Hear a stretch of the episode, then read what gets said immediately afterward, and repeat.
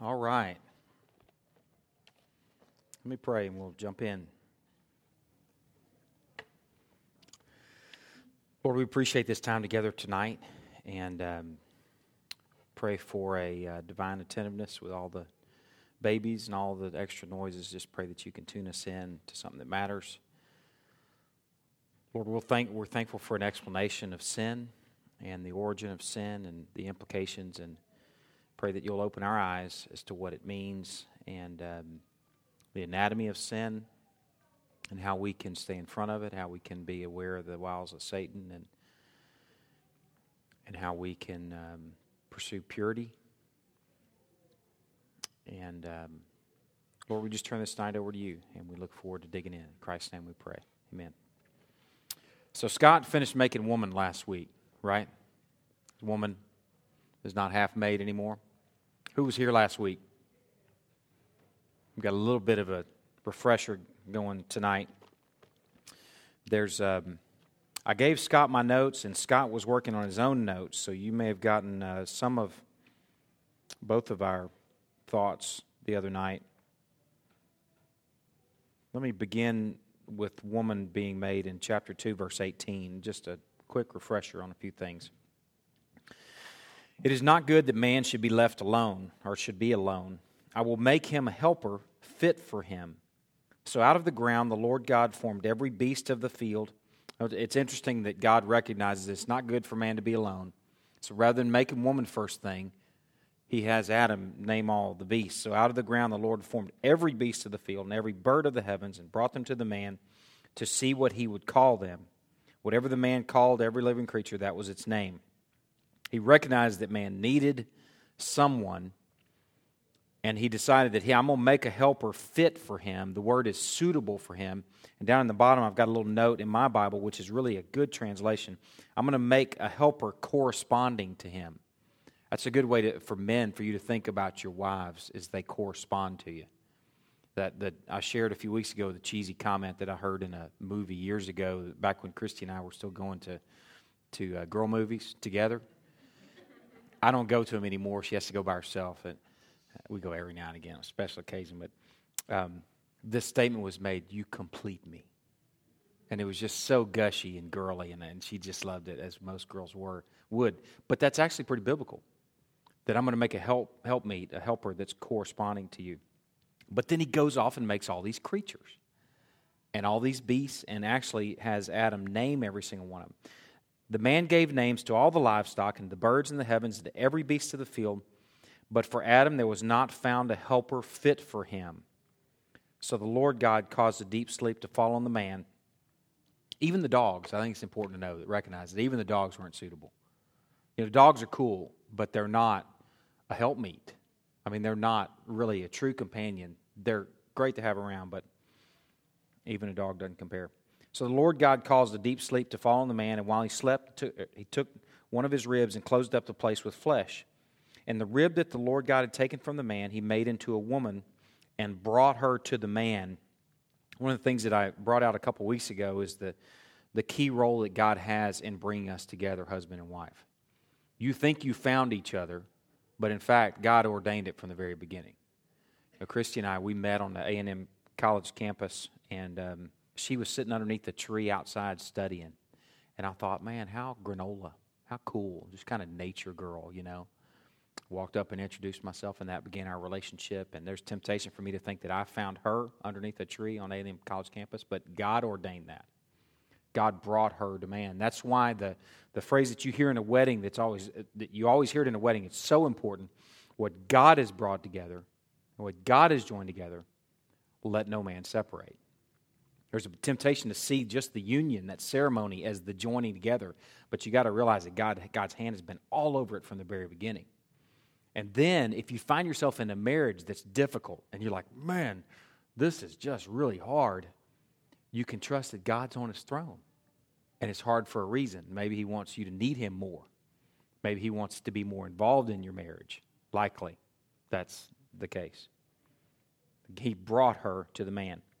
And then the man said, just so appropriate that he responded this way after naming all the beasts, This at last is bone of my bones and flesh of my flesh. She shall be called woman because she was taken out of a man. That phrase, at last, suggests that he was ready for woman. I mean, this was a big event for Adam. The Young's literal translation, did Scott share this with y'all last week? Young's literal translation, it's, it's not a real common translation. It's not even in print anymore, but I use it all the time in study. And really, what it is, is kind of an old really, well, it's a real literal translation. They took the Greek or they took the Hebrew and just translated it real directly. So it's real abrupt and it doesn't flow well. And there's a lot of old words, but sometimes it will illuminate some, something you really need to dig into. But the Young's literal translation for this phrase, uh, at last, is actually this is the proper step. Now, so this is the proper step bone of my bones and flesh of my flesh. Now, at last, finally, the Ben BIV, Ben International Version is now you're talking, God. I've trooped, you've trooped all these critters out in front of me. I've named them all, but now this is what I'm talking about. Dogs were cool, but they don't even compare to what you've just trooped out in front of me.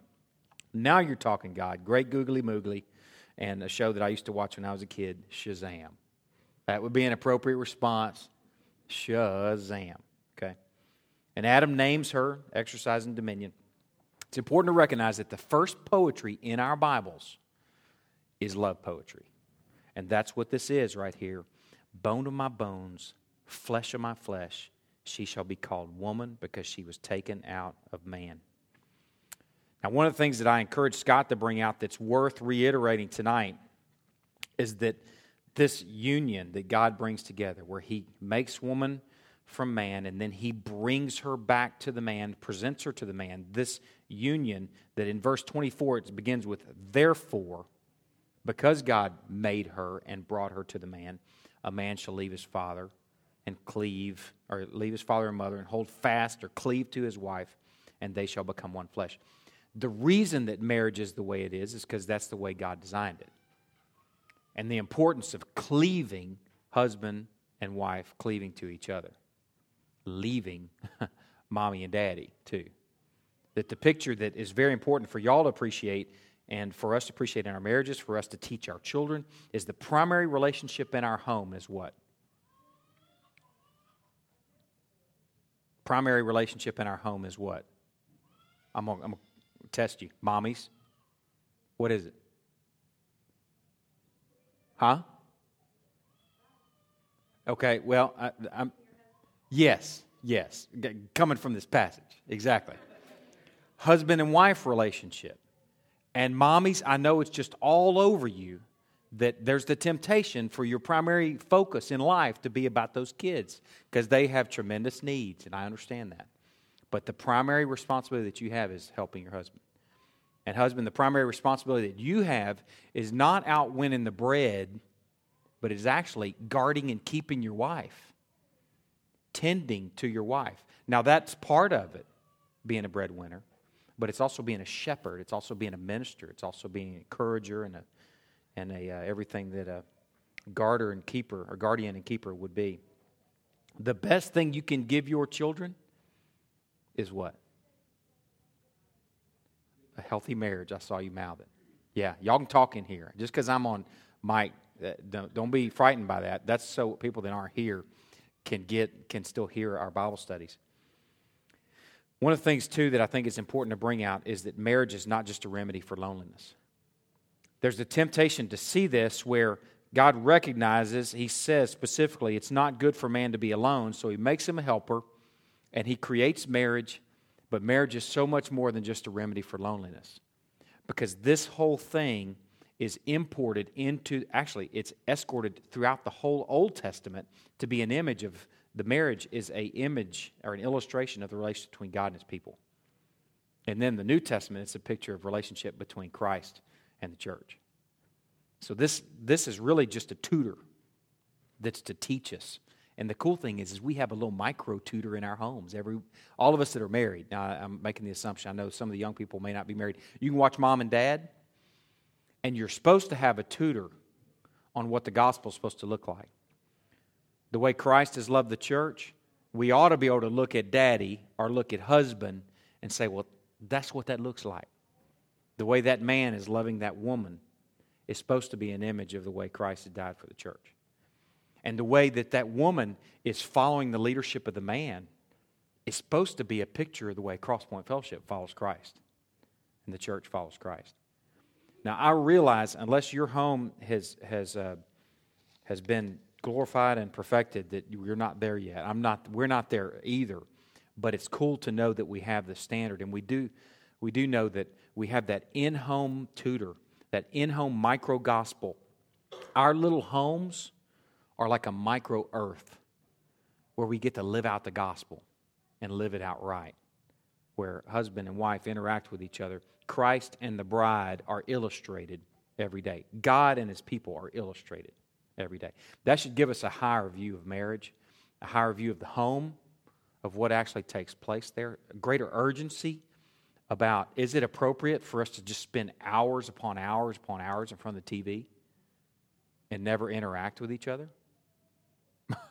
I mean, really, given that, would it be appropriate for Christ to just hang out in front of the TV when the church is sitting there going, I need you? I mean, really, I'm picking on TV a little bit tonight because I know that's the vacuum in a lot of cases. It may be something else, it may just be busyness, it could be recreation, it could be whatever that just kind of sucks you all apart.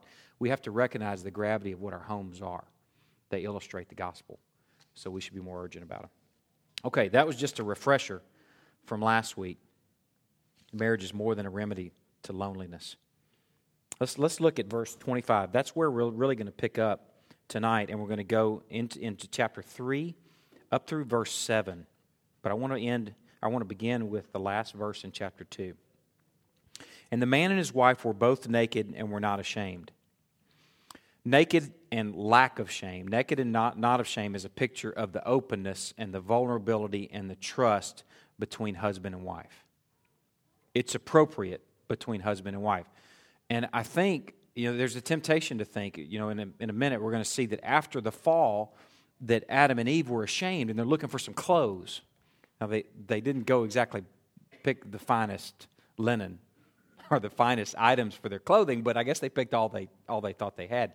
But they were ashamed, and that that shame, I think, uh, although we, we kind of talk about this being horizontal, I think that shame is primarily vertical shame between man and God. I think the fact that husband and wife are still okay being naked with each other is the picture that husband and wife really become one. There's a union there. There may be some shame being naked in the neighborhood or something. But husband and wife, for the most part, they're okay in that setting. I was taking Hebrew class in uh, seminary, and I will never forget this, this, this class period. We have a lot of students from all over the world in our classes. And we had a guy from China that was sitting behind me. This guy had the best sense of humor. I mean, he just he was just a barrel of laughs. I mean, but we, I mean, our our teacher is teaching this passage, and um, points to the picture. She's our teacher was suggesting that um, that there was shame in the vertical direction between husband and wife. That now they're recognizing, oh, I'm naked and I need to go find some fig leaves. And he said, uh, a doctor, I don't remember what the lady's name was. A doctor, so and so. I have a question. He said, yes. And I don't remember, remember what his name was. Hung or something like that. Yes, Hung. Uh, how come you say they ashamed of when they naked in front of each other? Because I naked in front of my wife all the time, and I'm not ashamed. I will never forget that because the class just, I mean, we just did, it just fell apart, disassembled from that point on. I naked in front of my wife, and we not ashamed. And I not ashamed. But I think that's, that's a picture here that this shame that you're going to see later is primarily vertical. And it probably has a horizontal element for probably outside of the union of marriage. Marriage is that united, that perfect, that intimate, and that vulnerable. And their nakedness together is a picture of that. Nakedness is also a picture of vulnerability, searchability, and authenticity. I want y'all to appreciate that this is pre fall, that nakedness is cool. I mean, nakedness was the way it was. And there's, you can't be, or you have to be searchable when you're naked. You have to be vulnerable. I mean, you're just there you are. You can't hide anything, and you have to be authentic. You can't be somebody that you're not when you're naked because that's just who you are. So keep those pictures in mind because those are going to come back around. They, they may come back around tonight, but they'll at least come back around when we start talking about the church and the imagery of the church. The people of God that are actually returned to the pre sin garden in terms of our relationship between us and God. Before the gar- or before the fall there was this walking in the cool of the day relationship between god and man but then there's sin and then man's evicted from the garden. Well think about that pre-sin relationship between adam and eve that they were completely naked in, in, in front of each other. They were vulnerable. They were um, searchable. They were authentic. The church ought to be that way too now obviously with our clothes on but in terms of the imagery of that that if there's ever a place where we should be searchable, authentic, vulnerable, it should be among the people of God because we're back in the garden again. We're walking in the cool of the day again with the, with the living God because of the work of Christ. We're escorted back into the garden. So we can be vulnerable and authentic with each other. Unfortunately, church is the place that we're often the least authentic. Think about it. I mean, if we're honest, it's the place that oftentimes we try and smear on our, our smile for Sunday morning. Oh, man, oh, I hate that. Slap on that smile. Everything's cool. Everything's good. We harmony in our home. We love our jobs. We love our lives. But church should be the place where we're the most authentic. And then when we get to work on Monday morning, we're like, man, life is miserable. Things are terrible at home. And we're talking with our neighbor our, our cubicle mate that may not even know the Lord. We're being authentic with them. And the people of God should, should be in that pre fig leaves, pre animal skins place where we're truly authentic and genuine and vulnerable with each other. I said I was going to get to that later. I got to it just now. So, Genesis 3 1. Now the serpent was more crafty than any other beast in the field that the Lord God had made. He said to the woman, Did God actually say, You shall not eat of any tree in the garden? Now, something that's interesting is that the word for the nakedness of Adam and Eve, the um, nude, is a play on words with the shrewd of um, our serpent here. Now, I'm speaking in English. In the Hebrew, it's actually almost the same word. It's weird. It's just a very slight difference. That there, it's a play on words there that as these guys are vulnerable and susceptible, the contrast there is they've got somebody shrewd and um, what's the other word? Crafty in the same setting. While they were naked and vulnerable, there was one crafty and shrewd in the same garden. Okay, Adam and Eve are especially vulnerable, and then there's Satan. Now we know that Satan, uh, Revelation chapter 20, verse 2, refers to the serpent of old. Uh, you probably don't need Revelation 22, 20, chapter 2, 20, verse 2, to know that we're talking about that the, the serpent is um, Satan. But we know that for sure, at least from Revelation chapter 20, verse 2 that this serpent is. We don't know if he is, if, if the snake was possessed by Satan or if Satan just took on the form of a snake. We don't know any of those things, but we know that, that at least the communication that we're getting from this snake, we also know that God curses the snakes. So I don't know if it's uh, possession or embodiment. Uh, we don't know that. But this snake is more crafty and shrewd than any other beast of the field that the Lord God had made. Now, I, I, I this question, and it's just a question for us to kind of think about. Would you say that this serpent is more crafty and shrewd than man? It says specifically there, now the serpent was more crafty than any other beast of the field that the Lord God had made. Would you say that the serpent is more crafty or shrewd than man? It doesn't say that. But from what unfolds, what do you think? Okay, we're going to look at that actually in a moment. Yeah, uh, John chapter 8. Yeah. But what un, from what unfolds, would you say that the, the serpent is more crafty and shrewd than man? Yeah. I, I would say yes for a man who's not listening to God. The man or woman, in this case, at least the first one, that, that uh, the one that was deceived that led her husband into it, she proved that she was that the serpent was more crafty and um, shrewd than she was, and uh, she she also demonstrated that it's likely because she wasn't listening to God.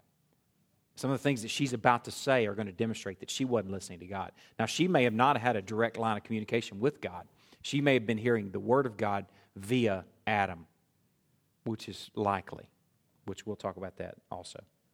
Now, Satan, the word Satan, the name Satan, means accuser.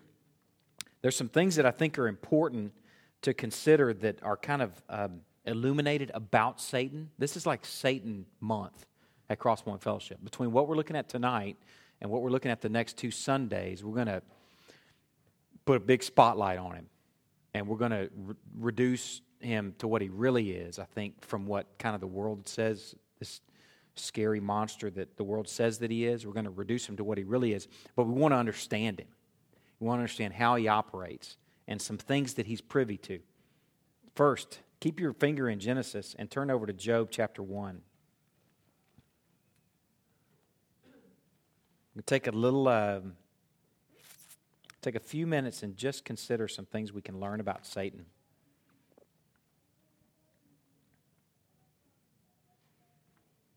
The first one is that Satan, the accuser, the serpent, knows divine matters. He's not in the dark on things,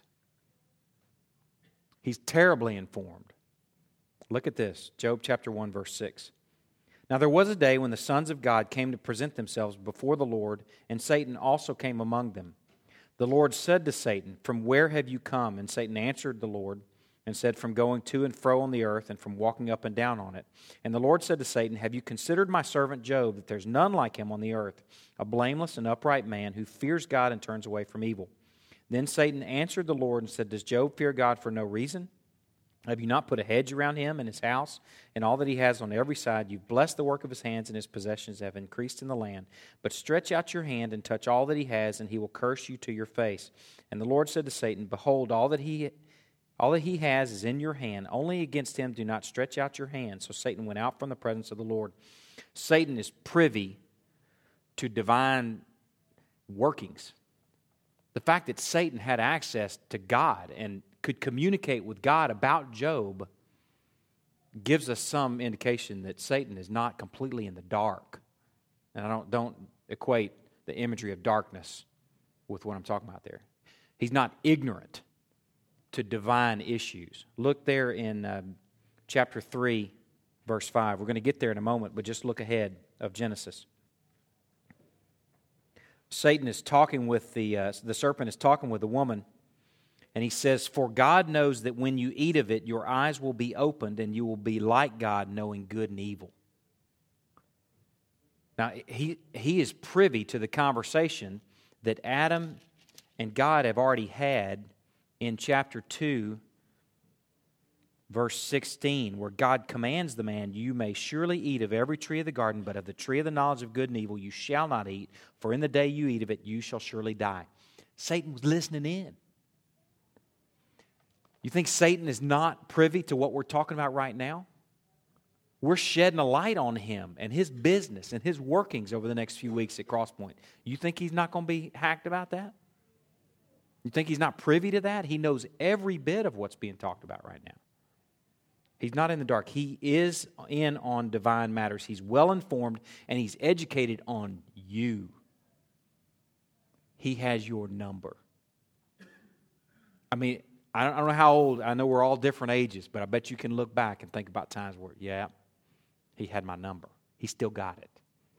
He still knows the things that you're prone to. He still knows the things that you're working on, that God is working and rotting in you. He's crafty and shrewd. Turn to John chapter 8. We're just going to look at a few different passages to kind of uh, shed some more light on this guy.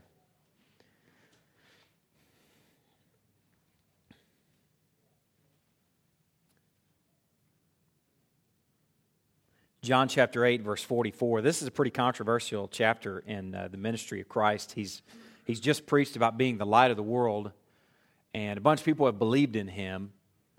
And then he continues to preach. This I've shared this on a Sunday morning where we're like, "Oh no, Jesus, sit down. We've had a successful uh, revival. Let's just sit down." But he continues to preach, and that's when he says, "If uh, if you abide in my word, you're truly my disciples." And you will know the truth, and the truth will set you free. This sermon escalates into by the end of the chapter, they want to stone him. And part of it is because he says, Your daddy is the devil. They're saying, Well, we don't need to be free. What are you talking about? We're sons of Abraham. He says, Ah, your daddy is the devil. And then he illuminates some things about Satan over here in verse 44. He says, You are of your father the devil, and your will is to do your father's desires. He was a murderer from the beginning and has nothing to do with the truth because there's no truth in him. When he lies, he speaks out of his own character, for he's a liar and the father of lies. How did he demonstrate that? Just in this first initial phrase with Eve, where he says, Did God actually say, you shall not eat of any tree of the garden. What does he do to that statement? Or what did he do to the original statement to make that statement? Think about it. He turned into a question. Huh? Yeah, he twists what God told him. God God's message was about provision, ample provision. That was the emphasis. And then, oh, by the way, prohibition. The emphasis from God was provision, and oh, by the way, don't eat from that one. A little bitty sliver of prohibition. Yet Satan turns the whole thing into one big prohibition. I mean, listen to what the original, the original was. I read it just a moment ago, but listen to it again. Listen to what Satan does to it. Of the tree of the knowledge of good and evil you shall not eat, for in the day you eat of it, you shall surely die. And then Satan twists that. He says, Did God actually say, You shall not eat of any tree in the garden? He misquotes God and twists the truth just a bit. I mean, he's crafty. He's shrewd. That's the way he operates. Turn to 2 Corinthians chapter 11.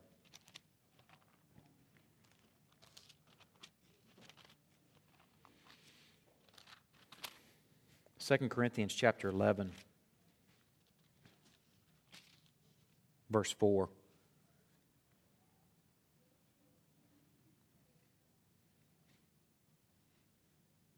Excuse me, verse 14. I'm going to start in verse 12, but I want to emphasize verse 14. And what do I do? And, and what I do, I will continue to do in order to undermine the claim of those who would like to claim that in their boasted mission they work on the same terms as we do. For such men are false apostles, deceitful workmen, disguising themselves as apostles of Christ, and no wonder, for even Satan disguises himself as an angel of light. That's Satan's modus operandi. I'm going to look like I'm good. I'm going to look like I'm helpful. Hey, Eve, hey, did God really say you can't eat from any of the trees? Let me kind of make this sound trivial. And let me kind of twist it a little bit let me come across as an angel of light. You know, we kind of goofy, we have these goofy images of Satan where he's got this red, red horns and red tail, and he's a goofy looking red critter that's so obvious. Satan's not that obvious. Satan's going to be a shade of good and a shade of the truth, but he's going to be twisted just enough to where it's no longer the truth. That's the way he operates. Revelation chapter 12, verse 9 is another passage to look at. Turn there. Revelation 12, 9.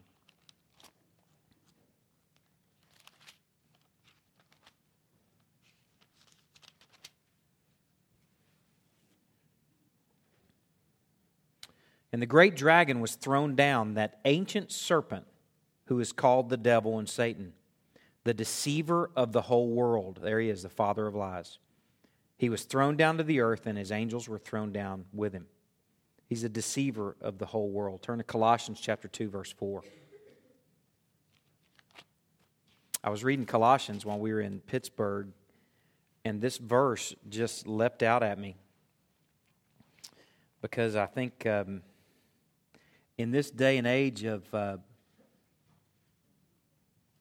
I think, therefore I am. You know, if I can think it, then it must be. That's kind of the mindset that we're in. And um, that's kind of the litmus test for whether something truly is or not. If I can think it, and if I can't think it, then it must not be. That's kind of the way we work. Okay, I was thinking about this, in Colossians chapter 2, verse 4 just, just nailed me. Paul is writing to this church, and he says, I say this in order that no one may delude you with plausible arguments. I, it's one of the beauties of reading a different version after years. I'm reading the ESV, and that word plausible just climbed all over me. What does the New American Standard say instead of plausible? What is it? Persuasive. Okay, persuasive. Yeah, I could see that. But plausible, that's a word we use all the time. When you're talking about science stuff or you're talking maybe an engineering design, that's a plausible design. I think that may have some merit. I mean, have you ever used that word? I, I, I looked it up on dictionary.com, and here's what it means having an appearance of truth or reason, seemingly worthy of approval or acceptance, credible or believable. That's the way Satan works. He doesn't have like this ludicrous, stupid plan where everybody's like, man, that's from Satan. That's stupid. That's so obvious. It's going to be a shade of a, hey, that's kind of a good idea. But it's going to deviate from this. And Paul is warning them stay away from the plausible arguments, the persuasive arguments. This is the argument right here. The with a definite article. Period. So stay away from things that even might sound like they're kind of rational. Because uh, remember how we operate? If we think, if I think, therefore I am, I think, therefore it must be. That's not the way things work. Because there are lots of things that we can't get our, our head around that are. and if something can only be if I can get my head around it, then there's not much really existing if it's only up to me. Think about it. I mean, how many of you can explain gravity? But it is. There it is. So that's not a good design, but that's the way our minds have been conditioned, the Western mind especially. I think, therefore I am. If I can think it, it must be. If I can't think it and I can't understand it, then it must not be. That's a plausible argument, but that's not this argument. And Paul's saying, stay away from those things. That's the way Satan works. Oh, that sounds reasonable. That sounds logical. He says, Did God really say, You shall not eat from any tree in the garden? He emphasized prohibition, not God's ample provision. I want you to think about and realize, for those of you who have shared your faith before with people, friends, family, workmates, whoever, that Satan influences people this way, the very same way. As you're sharing your faith with someone, you're sharing how awesome Christ is and what he's done and this work of the gospel and the sweet joy of walking with Christ and being part of the people of God and having a hope and you know an assurance. And you're sharing all those things, and their mind is clouded with this primary thought about all they've got to give up to follow Christ. Because Satan is emphasizing the prohibition. He's maximizing and turning it into this big monster of prohibition. I got to give up this and that and this. I can't I can't give those things up. Meanwhile, uh, uh, Satan is blinding them to the ample provision. You'll see it all the time. That's the way Satan works. He maximizes and emphasizes prohibition and under um, emphasizes God's ample provision. He wants God's word to appear harsh and restrictive. Okay. What else do you notice about God's method, or excuse me, Satan's method in how he tempts or how he introduces this couple into sin, how he deceives them. What would you just say, Jeff? He eh, okay. He, what, what about the woman? Okay. He one on one, and he that, that's good too. He picked on the woman. He started. He divided, and he went to the woman. Now, I might get myself in trouble here. Turn to Second Timothy chapter 3. Second Timothy chapter 3. As much as the potential for to get myself in trouble here, there's the potential here for men to have a higher view of our roles as husbands and wives to have a more desperate view of following your husband. Okay, so I, am willing to take the risk. 2 Timothy chapter 3, beginning in verse 1. But understand this that in the last days there will come times of difficulty, for people will be lovers of self, lovers of money, proud, arrogant, abusive, disobedient to their parents. Before I continue, remember where, uh, well, I haven't even really told you where we're going. We're going to look at um, the, why Satan's designed to attack the woman, why we might ought to understand that and appreciate that, and how Satan may tend to work that way. Listen to this disobedient to their parents, ungrateful, unholy, heartless, unappeasable. This is 2 Timothy chapter 3. Slanderous, without self control, brutal, not loving good, treacherous, reckless, swollen with, swollen with conceit, lovers of pleasure rather than lovers of God, having the appearance of godliness but denying its power. Avoid such people, for among them are those who creep into households. Households sounds like marriages and families to me. Okay, these guys, these, these essentially wicked sons of disobedience for that matter. They creep into households and they capture weak women, burdened with sins and led astray by various passions, always learning and never able to arrive at a knowledge of the truth. Where are the men in that? These guys, they sneak in and they get the women because there's a temptation or there's a potential there that may not be there with men. Turn to 1 Peter chapter 3. I want to illuminate this and show you this because this is, um, I think this is important. 2 Peter chapter 3, verse 7.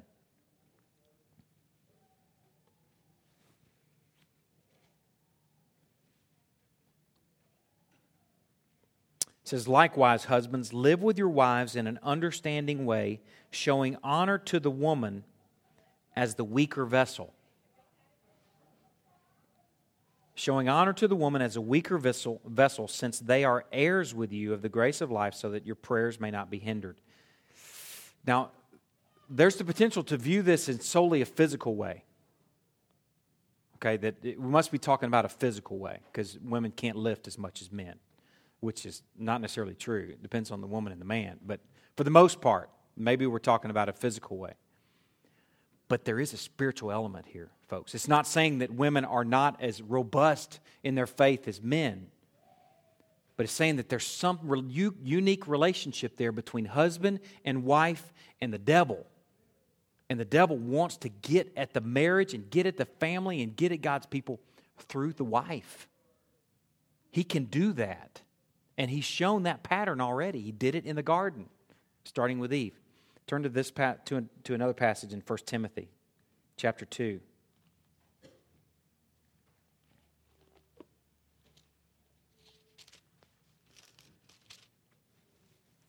I'm going to make my point here. So, if, ladies, if some of you are kind of bristling right now, hang in there for the point. Okay? Before you, you before you bristle to the point where you're not hearing what I'm saying. I, am not assuming that anybody's there because I know that many of you just, hey, if it says it, that's what it says. Here's, oh, I'm in 1 Thessalonians. I might need 1 Timothy. 1 Timothy chapter 2, verse 13, and 15, 13 through 15. For Adam was formed first, then Eve. Paul is saying why he doesn't allow women to teach in the church. He says, I don't allow women to teach or have authority over a man. Rather, she's to remain quiet. For Adam was formed first, then Eve. And Adam was not deceived, but the woman was deceived and became a transgressor. Yet she will be saved through childbearing if they continue in faith and love and holiness with self control. There seems to be a picture there of a weaker vessel that is a, has a big bullseye on your back, ladies. I'm not picking on you. I'm not saying there's anything wrong with being a woman. I like woman. I'm married to one. I treasure. I got. I'm my daughter. I got a daughter that is one. But here's the point: the best protection for women is a loving shepherd guarding and keeping and tending to the garden. That's the best protection for the family, for the home, for the people of God, is for a man to tend to his wife and to guard her and protect her. I can't help but wonder what the impact would have been if Adam would have been more attentive to guarding and protecting his wife. Okay, so don't don't take that too far, and don't don't think I'm beating up women. I love I love one in particular, two. Hey, Ben, do you think in the second Timothy passage in, in uh, chapter three, that all of those lovers of money, lovers of self, proud, arrogant, abusive, that that's talking about the husband? You know, and that the husband is engaged in these other things and he's not there to protect and shepherd the weaker vessel? It sure could be. You know, it leaves them open for attack. Yeah, sure could be. Yeah. Hopefully, from little glimpses like that, you see a picture of a more a greater urgency for man to go, "Ooh, I've got to guard and protect my wife," and also see a responsibility where wife is going, "Ooh, I need to listen to my husband and try and climb under his wing of protect protection and guard." And that God blesses that. Now, I realize that there are times where n- none of us, men, men wise, husband wise, are worthy of that, and the wife may be like, "You are a bonehead today," but in large part, that's God's design. Is that wife seeks uh, the wisdom and counsel of her husband, and that the husband is urgent, serious about protecting his wife and guarding his wife, and being the sort of man that she would want to seek protection in. Now, here's a question for you Who made the serpent? Who made the serpent? God. Okay. Do you think he was surprised at what the snake would do? Hopefully not. I hope that, that if anything that we're seeing that is developing over time, we're going to address this on the next couple of Sundays too, is that sovereignty means that God's not caught surprised by anything. Uh, uh, Mike Schwartzer makes fun of me because I say this often. He's not caught unawares. He actually asked me, Is that plural? I said, No, that's the real word, unawares. He's not caught unawares. He's not caught off guard, like, Oop, well, looky there. Satan just got one over on me. Up, he snuck down into the garden. God does not work that way. Sovereignty means that he knows he was there. In fact, he created him. Okay, we got to understand that. And I think that'll give you a higher view of God and appreciate that there's a big D designer involved in this whole thing. And that God has allowed certain things to take place, He's ordained certain things to take place so that His Son would be glorified as the Savior. And that He would show up as Big D deliverer and that we would worship Him and that we would need Him more. Okay? I think there's His, hand, his handiwork is all over it. Does anybody know how Satan got to earth? It's a, pa- a, passage that I read tonight already. I'll read it again. Revelation, I've shared with you before. Revelation is kind of a um, um, time gumbo. it's like all these weird glimpses of time that, you know, we, we like to timeline things. We like to see them on a continuum of time and space. But Revelation doesn't necessarily work that way. And there's a picture of, in chapter 12, verse 9, and the great dragon was thrown down, that ancient serpent who's called the devil and Satan, the deceiver of the whole world. He was thrown down to the earth, and his angels were thrown down with him. That's a picture of the primordial war. Primordial war where Satan and his demons were cast down to earth. Okay, so that's how he got here. He did, he's here by design, though. Okay, verse 2. And the woman said to the serpent, We may eat of the fruit of the tree. Oh, we're back in Genesis chapter 2, 3. And the woman said to the serpent, We may eat of the fruit of the trees in the garden, but God said, You shall not eat of the fruit of the tree that's in the midst of the garden. Listen to what she says to you. Neither shall you touch it, lest you die. Ooh. She indicates by her answer to Satan that she got some instruction from Adam.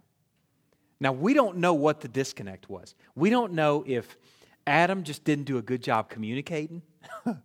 That's a possibility. He's a man. Okay, he may not have really given all the details.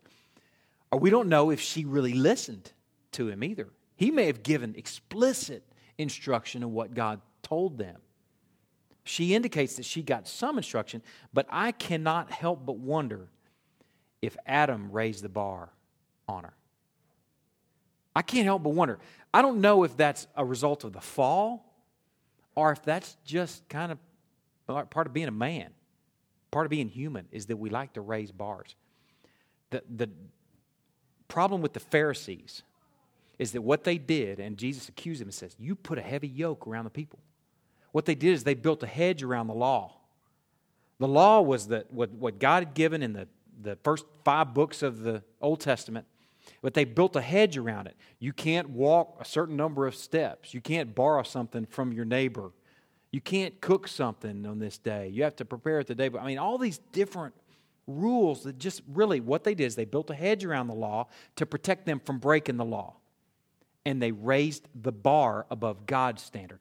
I can't help but wonder, we don't know this for sure, but I can't help but wonder if Adam is talking to Eve and he says, Eve, God told me we're not supposed to eat the fruit from that garden, I mean, from that tree. And um, he also told me if you touch it, you'll die. I can't help but wonder if he just raised the bar like a good Pharisee, like a good human, because that's exactly the sort of thing that we do. I'll give you an example, and I need to, and, and, and I want you to see this example. And I realize we're just kind of wondering, but realize that we're prone to doing this in each other's lives. Alcohol is a great example of this. It is such, and it, this is not my pet. I want you to know this right up front. Alcohol is not my pet. I'm not fighting for or against it. It just doesn't, doesn't matter that much to me either way. But there's the potential to say, ooh, you know, you could get drunk, so we should never touch it. In fact, touching it is sin. In fact, buying it is sin. In fact, being around it is sin. Looking at it. And it's just raising the bar. Boop, boop, boop. It's getting higher, higher. Where uh, before long, we've all fallen. And we can do the same. It's ironic that we do that with alcohol. We don't do it with cheesecake. You know, that it gets, you can have all cheesecake you want, but we won't build a hedge around cheesecake. We'll build a big old hedge around alcohol. And I, again, please don't hear that as, as encouraging alcohol use or discouraging it. I'm just using that as an example for taking something that is easy, a bar that's easy to raise, especially in our, in our Christian culture here in Greenville. Okay, look at verse 4. But the serpent said to the woman, You will not surely die. For God knows that when you eat of it, your eyes will be opened and you will be like God, knowing good and evil. The father of lies twists the truth yet again. In one way, he's right that she wouldn't die for touching it. Okay? But in the other way, he's wrong and he's lying. For if she eats of it, she will surely die, as he said. The serpent presents God as not wanting the best for his creatures.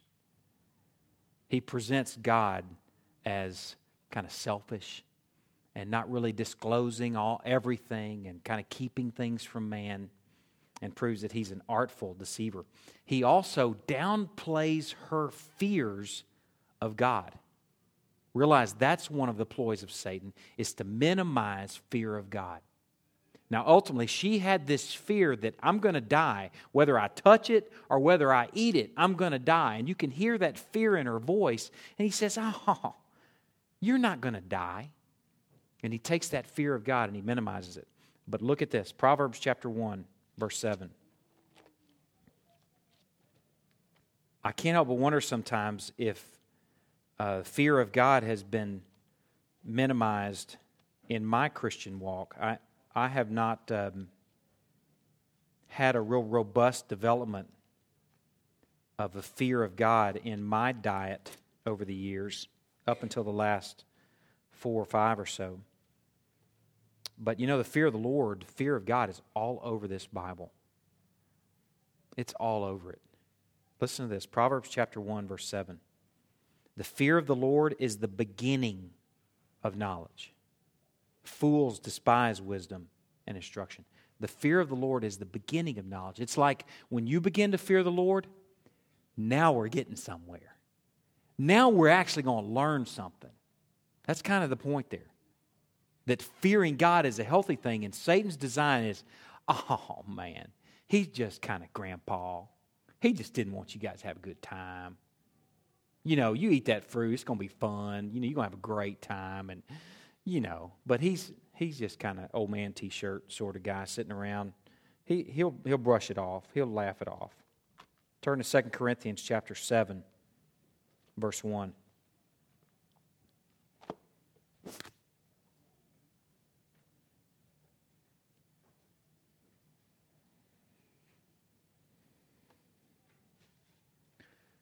Since we have these promises, beloved, let us cleanse ourselves from every defilement of body and spirit, bringing holiness to completion in the fear of the Lord. He's basically saying that in, in pursuing purity, pursuing holiness, that you can't do that but by the fear of the Lord. That the very thing that Satan wants to minimize is the very instrument that brings us into purity and brings us into growing in holiness. Here's another passage he, Ephesians chapter 5, verse 21.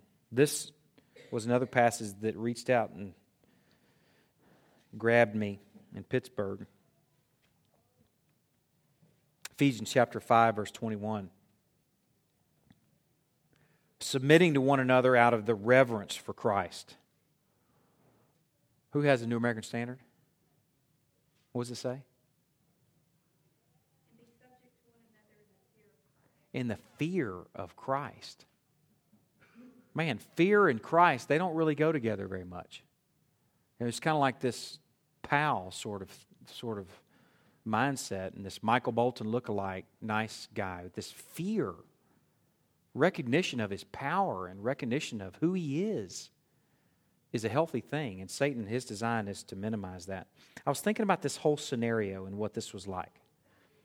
When I was a kid growing up in Louisiana, I, I, grew up in the home. My, my parents are teetotalers. I mean, never have touched alcohol in their entire life. Never, never been even around it. That's the kind of environment that I grew up in. And I remember going over to a friend's house, uh, a friend named Lee Gwynn, and we, I don't know, what, seventh grade or something like that. And there was a neighbor that was in ninth grade, and he came over to our to, to Lee's house, and we were all hanging out, playing, doing something, taking our bikes and jumping, you know, the little things in the driveway, you know, getting hurt. I was a little fat kid. I was getting hurt every time doing that kind of stuff. I had nothing to do with anything. I was just, I don't want to share that. But Lee, Lee's parents had this liquor cabinet inside their house. And this ninth grader talked Lee into opening up the liquor cabinet and saying, Hey, man, your parents just don't want you to have a good time. Let's go get it. Now, I didn't, I was, was, was um, I was scared to death. I, I didn't even go there. I was, I was trying to figure out a way to get home. I was calling my parents, come get me, you know.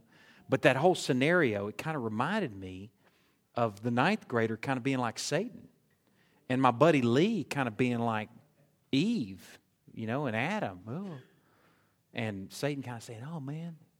Or the ninth grader saying, oh, man, go ahead. Your mom and dad just don't want you to have any fun. That's kind of an illustration of what's taking place here.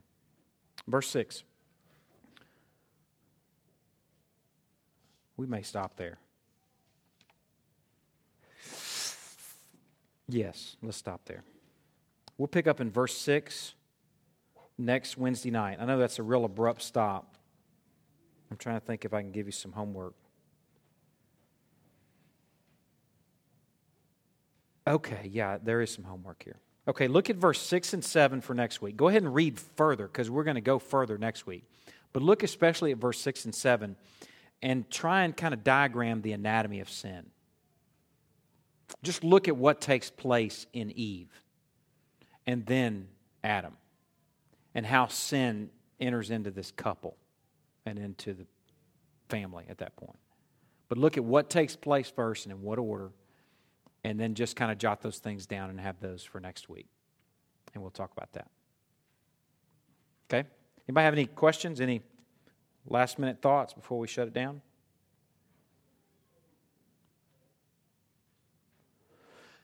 Let me I have a kind of feel like I need to make a little caveat. I want to remind y'all I'm not uh, I'm not I don't have a pet in alcohol. A couple of alcohol illustrations tonight. It's not a pet for me, for or against. It's just it's not an issue. It's one, it's one that we can visualize and, and envision some things. So it was just a teaching instrument tonight. Um, you know, the, the elders, we kind of stand in different places on this issue of alcohol. None of us it is it is, is it a, a mountain uh, or a pet, and uh, I really don't think it should be for any of us. But if if you want to know, at least where I stand, there's a there's a ask the elders um, question on the website. If if you're kind of curious about that, I actually address a couple things that I've addressed tonight. But but please hear that I am not um, encouraging it or discouraging it. Um, it's just not an issue. I don't know why I felt like I needed to add that. It's such a hot, volatile issue in our climate, in our Christian climate, that I feel like I, I just want to share that and add that. Anybody have any final thoughts or anything? No? Okay. All right, let me close this in prayer. Any ladies mad at me? Nobody? I see smiles. I see a few stern faces. It's okay. All right. Lord, we thank you for our time together tonight. We, uh, we want to understand sin and understand how the first sin happened, and we want to understand how the Satan works, and um, Lord, that we can understand how to be, uh, how to put on the full armor, and how to guard ourselves and guard our families and our uh, guard each other, our brothers and sisters, from his ploys. And Lord, all of that, I pray uh, right up front that we can understand the rationale for that being to bring glory to you, not to earn a salvation that you've already won for us. Lord, I pray that you'll guard us from that mindset ever creeping in, um, but that in full um, faith and full trust that that cross was sufficient and that Christ's work was complete, that we can respond appropriately with pursuing holiness and pursuing righteousness and being Christ like and resisting Satan and um, just revealing him for who he actually is. Lord, we thank you so much for the word and the instrument that it is to get to illuminate and help us understand. And uh, we treasure it tonight. We treasure the people of God. We treasure uh, our Lord together. It's in His name we pray. Amen. Thanks, y'all.